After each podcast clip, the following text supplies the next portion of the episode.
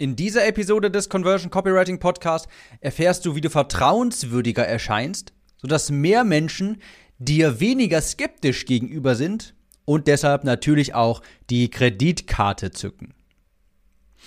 Ja, hallo und herzlich willkommen zu dieser neuen Episode des Conversion Copywriting Podcast. Und ich fühle mich jetzt hier viel professioneller, seitdem ich das neue Mikrofon habe. Und ich hoffe, ich höre mich bei dir jetzt auch sehr viel angenehmer an und Störgeräusche werden gemindert, denn es haben ein paar Leute tatsächlich gesagt, dass Störgeräusche zu hören waren beim alten Mikrofon. Ich glaube, das lag daran, dass das so ein ähm, Kondensatormikrofon war oder Großmembran, keine Ahnung, und das ähm, nimmt solche Störgeräusche auf. Aber egal, darum soll es gar nicht gehen. Es geht jetzt um die fünf, um fünf Elemente des Vertrauens quasi. Warum ist das wichtig? Naja, ich habe ja schon mal gesagt, in einer meiner, ich glaube, das war so eine Business-Aufbau-Episode, da habe ich schon mal gesagt, das Verhalten der meisten Menschen ist online hat sich gewandelt. Und zwar sehr häufig ist das so, dass Menschen jetzt von dir hören, vielleicht eine Anzeige von dir sehen, irgendwie von dir erfahren und dann passiert das, was Google offiziell als Zero Moment of Truth bezeichnet. Die Leute hören von dir und jetzt wollen sie das erst, wollen sie erstmal etwas in Erfahrung bringen. Das heißt, die Leute zücken ihr Smartphone und googeln dich. Und danach fällen sie dann ein Urteil über dich. Es kann also sehr, es ist sogar sehr wahrscheinlich, dass Leute deine Facebook-Anzeige sehen und deine Facebook-Anzeige dann nicht funktioniert, weil die Leute, wenn sie Interesse hatten, dich kurz gegoogelt haben und wenn das, was sie dann dort gefunden haben, sie nicht überzeugt, dann werden sie auch nicht auf der Facebook-Anzeige konvertieren. Ist eigentlich ziemlich interessant, sich das mal auch so zu betrachten. Das heißt, die Chance ist sehr hoch, dass die Facebook-Anzeige auch, das ist natürlich ein Teil, ist es kann sein, dass sie nicht funktioniert, weil du eben nicht vertrauenswürdig erscheinst, wenn man dich googelt. Oder auch, dass eine Landingpage nicht vertrauenswürdig erscheint. Und deshalb habe ich heute mal fünf Elemente des Vertrauens für dich zusammengetragen. Und bevor es losgeht, hast du denn den Podcast schon bewertet? Und warum nicht? Hol das also jetzt sofort nach. Kurz einmal in die App gehen, in die Podcast-App von iTunes, dort auf die Suche klicken, dort Copywriting eingeben, dann meinen Namen anklicken, also den Namen des Podcasts, runterscrollen, auf Bewerten klicken und mir eine nette Botschaft hinterlassen. Und natürlich auch ganz wichtig, denk mal an einen Kumpel, an eine Kumpeline, die diesen Podcast hier auch hören muss. Und der erzählst du dann natürlich auch von diesem hervorragenden Podcast. Lass uns diesen Podcast etwas in die Welt hinaustragen. So, das war der Werbeblock und fangen wir jetzt an mit den fünf Elementen des Vertrauens und Element Nummer eins ist Webdesign. Ganz simpel, dein Design. Das heißt nicht, dass das hoch designt sein muss, also super viele Brandfarben und extrem professionell designt von einem echten Designer. Nein, was tatsächlich vertrauensweckend ist, ist ein simples Design, das vor allen Dingen einfach zu lesen ist, wo das Auge des Lesers sehr einfach geführt wird, was viel White Space benutzt, also viele große Abstände, wo eine Kohärenz in den Farben auch vermittelt wird. Sprich, du hast nicht irgendwie auf der einen Seite dieses Orange und auf der anderen Seite ein anderes Orange und dann irgendwo vielleicht mal ein bisschen grün und dann auf der nächsten Seite vielleicht mal ein bisschen blau oder sowas. Das muss schon irgendwie kohärent sein und freundlich wirken. Was ich persönlich auch immer wichtig finde, ist, Gesicht zu zeigen. Irgendwo auf der Landingpage, auf der Homepage sollte mal dein Gesicht zu sehen sein. Vielleicht in einem Video, vielleicht irgendwo als Bild in der Autorenbox oder sowas. Aber ich werde schon immer leicht skeptisch, wenn mir irgendetwas präsentiert wird und ich weiß nicht, was für eine Person dahinter steckt. Also irgendwo auch mal etwas Gesicht zeigen. Das kann man auch mal, wir können das Pferd auch mal von hinten aufzäumen.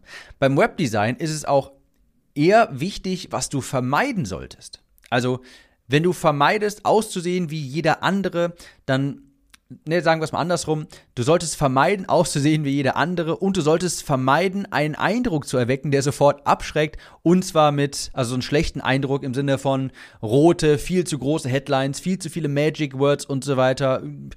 Der Text spannt sich von komplett links nach komplett rechts und so weiter. Also es ist sehr viel einfacher quasi, einen schlechten Eindruck bei einem Webdesign zu machen, als einen wirklich guten. Und da kannst du dir einfach merken, wenn du schon, wenn du einfach simpel bist, einfach zu lesen, viel schwarz auf weiß, viele Abstände und viel Whitespace, den Text so ein bisschen atmen lassen und nicht zu viele Farben benutzt und so weiter, dann machst du schon vieles richtig. Das gilt übrigens auch für Landingpages, wenn du jetzt zum Beispiel auf eine Facebook-Ad, von einer Facebook-Ad auf eine Landingpage verweist, dann musst du dich auch fragen, wirken die jetzt typisch marketingmäßig?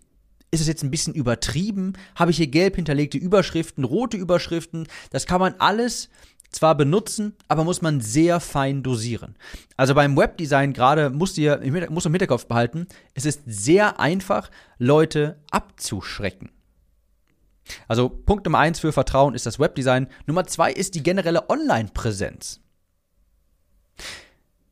Wenn ich dich jetzt nur in Werbeanzeigen sehe, die zu einem Beratungsgespräch sofort einladen, werde ich schon direkt skeptisch. Machst du sonst noch irgendetwas? Kann ich sonst noch irgendwo etwas über dich erfahren? Über dich auch als Person? Hast du irgendeine repräsentative Webseite? Ist da irgendetwas über dich preisgegeben? Hast du irgendwo vielleicht sogar auch Content? Es geht ja gar nicht darum, ob jetzt der Content gut ist. Bei mir ist es jetzt auch nicht so, dass ich irgendwie mir erstmal 20 Podcast-Episoden von jemandem anhöre, bevor ich etwas kaufe. Das meine ich damit gar nicht. Es geht um die Tatsache an und für sich, dass wenn du jetzt zum Beispiel einen Podcast hast oder einen YouTube-Channel und so weiter und der aktiv betrieben wird, diese Tatsache alleine, unabhängig von, davon, ob ich mir da schon was angehört habe oder sowas, sondern die Tatsache alleine, dass du beständig Content vermittel, äh, produzierst, vermittelt mir schon mal als potenziellen Kunden, aha, der nimmt das anscheinend ein bisschen ernster. Der will hier auch was längerfristiges aufbauen und will nicht nur auf irgendeinen kurzzeitigen Trend hier aufspringen und mit einer Werbeanzeige aus dem Nichts quasi mich zu einem Beratungsgespräch einladen. Also schon allein darum geht es, nur der Anst also es ist schon sehr gut, wenn du irgendwo etwas anderes machst, wenn man dich auch immer irgendwo anders sieht. Content zum Beispiel produzieren. Wie gesagt, es ist nicht so, dass erst irgendwie alle möglichen Kunden erstmal 30 Episoden bei dir hören müssen. Nein, ist schön, wenn sie es tun, ganz klar. Aber es geht einfach darum, das ist für mich persönlich so ein Zeichen, okay, der nimmt das schon mal etwas ernster und dann habe ich sofort mehr Vertrauen. Es ist auch so, dass Vertrauen über Frequenz kommt. Das heißt, deine Facebook-Anzeige, wenn die jetzt in der ersten Woche vielleicht nicht gut funktioniert, wenn du die über drei Monate laufen lassen würdest, würde die vermutlich auch besser funktionieren. Warum? Weil sich Vertrauen auch über Frequenz einstellt. Also je öfter man dich sieht, desto höher die Wahrscheinlichkeit, dass die Leute auch einfach mal sagen, okay, der macht hier wahrscheinlich, der investiert hier ein bisschen mehr Geld, den sehe ich hier häufiger, da muss ein bisschen was dran sein. Also es ist auch sehr vorteilhaft, wenn du außerhalb von einfach nur Facebook-Anzeigen mal ein bisschen Präsenz zeigst, ein bisschen ähm, Gesicht zeigst. Das erhöht die, äh, das Vertrauen. Punkt 3 ist Kredibilität. Mit wem umgibst du dich? Wer schreibt Testimonials für dich? Was kannst du vorweisen? Ein Two-Camera Club Award verleiht beispielsweise sofort Kredibilität. Der kommuniziert in einer Millisekunde, dass jemand, dass derjenige, der den hat, der kann ja nicht komplett bescheuert sein. Der hat es ja irgendwie geschafft, eine Million Euro umzusetzen. Genauso kannst du dich fragen, woher kennt man dich denn sonst? Standest du mal auf irgendeiner Bühne? Hast du mal ein Buch geschrieben? Was verleiht dir Autorität, über ein Thema zu sprechen? Was ist die Geschichte hinter deinem Angebot? Wenn sowas fehlt, dazu habe ich auch letztens eine Episode gemacht, den Stormtrooper-Effekt, der Stormtrooper-Effekt killt deine Sales, habe ich die, glaube ich, genannt. Wenn sowas fehlt, dann sind die Leute unterbewusst immer leicht skeptisch. Wenn jemand scheinbar aus dem Nichts plötzlich Hochpreiscoach ist und irgendeiner zahlungskräftigen Zielgruppe hilft, Neukunden zu gewinnen, obwohl man selbst noch nicht sonderlich viel geschafft hat, dann ist man, wenn man sonst nichts über diese Person weiß, wenn die sonst keine Kredibilität vorweisen kann, dann sind die potenziellen Kunden unterbewusst zumindest immer leicht skeptisch. Deshalb habe ich bei mir äh, früh auch schon viel auf, auf, bin ich auf die Story eingegangen, auf meine Geschichte und so weiter. Denn wenn sowas fehlt, wenn du ein anonymer Informationsgeber bist, ein, Informa ein anonymer Anbieter, dann sind die Leute unterbewusst immer leicht skeptisch. Also Punkt Nummer drei ist Kredibilität. Punkt Nummer vier ist Spezifität. Spezifität ist so wichtig, weil das Gegenteil also Verallgemeinerungen, sehr tödlich sind. Ja? Verallgemeinerungen sind sehr, sehr tödlich. Wenn du dich sehr allgemein ausdrückst, dich breit positionierst, für alles und jeden da bist und keiner bestimmten Zielgruppe hilfst, dann hilfst du, also wenn du jedem hilfst, hilfst du niemandem. Dann bist du einfach langweilig. Laut dem Buch Made to Stick, ist übrigens ein sehr gutes Buch, also da wird das noch genauer beschrieben, werden so unkonkrete allgemeine Aussagen wie Top-Kundensupport, höchste Qualität, die werden die sind komplett bedeutungslos, das ist typisches Marketing, bla bla. Und das hilft einfach überhaupt, also es gibt gar keinen Wiedererkennungswert und du gehst da einfach mit der grauen Masse so unter. Top-Kundensupport, höchste Qualität, das musst du viel konkreter beschreiben. Was heißt denn Top-Kundensupport? Du könntest beispielsweise sagen, 24-7 Support, Hilfe ist nur eine E-Mail entfernt. Ist dasselbe ausgesagt quasi, aber ist viel spezifischer und deshalb auch viel glaubhafter. Oder hier ist ein Beispiel von Apple äh, wo man Schutz vor Wasserspritzern hat, vor Wassertropfen und was auch immer. Ich glaube, das ist vom iPhone SE. Ja, hier ist es. Das iPhone SE ist wassergeschützt bis zu 1 Meter für 30 Minuten. Ein bisschen Kaffee, Tee oder Limo machen ihm nichts aus. Und Staub auch kein Problem. Die hätten auch einfach einen Bullet Point neben das Bild vom iPhone machen können, wo drauf steht wasserfest. Aber es ist viel spezifischer und viel glaubhafter, wenn die sowas schreiben wie Kaffee, Limo, Staub oder bis 1 Meter und 30 Minuten wasserdicht. Viel glaubhafter, viel spezifischer. Und kleiner Tipp, Ziffern sind immer spezifisch. Wie ich vorhin sagte, statt Top-Kundensupport solltest du sowas sagen wie 24-7-Support, Hilfe ist nur eine E-Mail entfernt. Das ist um Meilen besser. Punkt Nummer 5, das ist Voice. Das nennt man, da gibt es, klar, das kann man auf Deutsch übersetzen mit Stimme, aber das trifft nicht so ganz, was das bedeutet. Also die Voice ist die Art und Weise, wie sich deine Texte anhören. Bestimmte Autoren haben ja eine bestimmte, ich sag mal, Handschrift in ihren Texten. Das kennst du vielleicht, vielleicht hast du schon mal irgendwo einen Text von jemandem gelesen, der so, der eine sehr bestimmte Persönlichkeit hat. Vielleicht hast du ein Buch von jemandem gelesen, der eine bestimmte Persönlichkeit hat. Und du denkst dir, während du das liest, das kann nur diese Person so geschrieben haben. Denk mal an Hermine aus dem ersten Harry Potter. Die ist so da so ein bisschen hochnäsig, so ein bisschen herabschauend, verurteilend und das ist so ihre Voice. Wenn sie jetzt einen Text schreibt, dann würde man das raushören, dass sie das ist.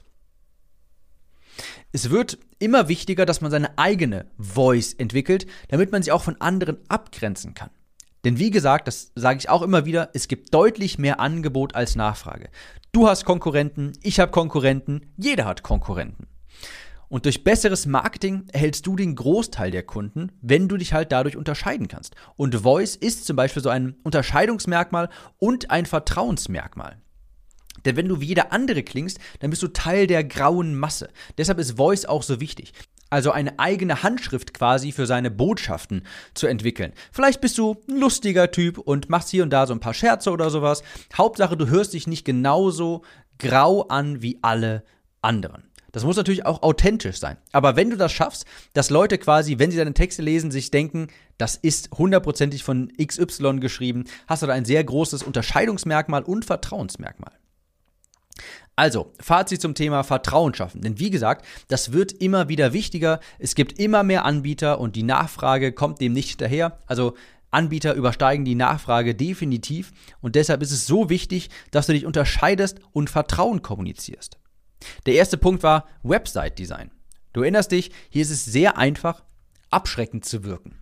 Deshalb viel Whitespace, leserlich, nicht zu viel Branding rein. Also ich sage immer so, entweder du heuerst wirklich einen top professionellen Designer an, der das auch wirklich dann sehr gut designt, oder du machst eher etwas so diesen Basic-Style, viel schwarz auf weiß, so wie ich das auch momentan habe. Ich mag das persönlich auch selber sehr gerne, weil es, habe ich schon mal in einer anderen Episode gesagt, je simpler das Design ist, desto schneller kannst du Landing-Pages aufsetzen und so weiter.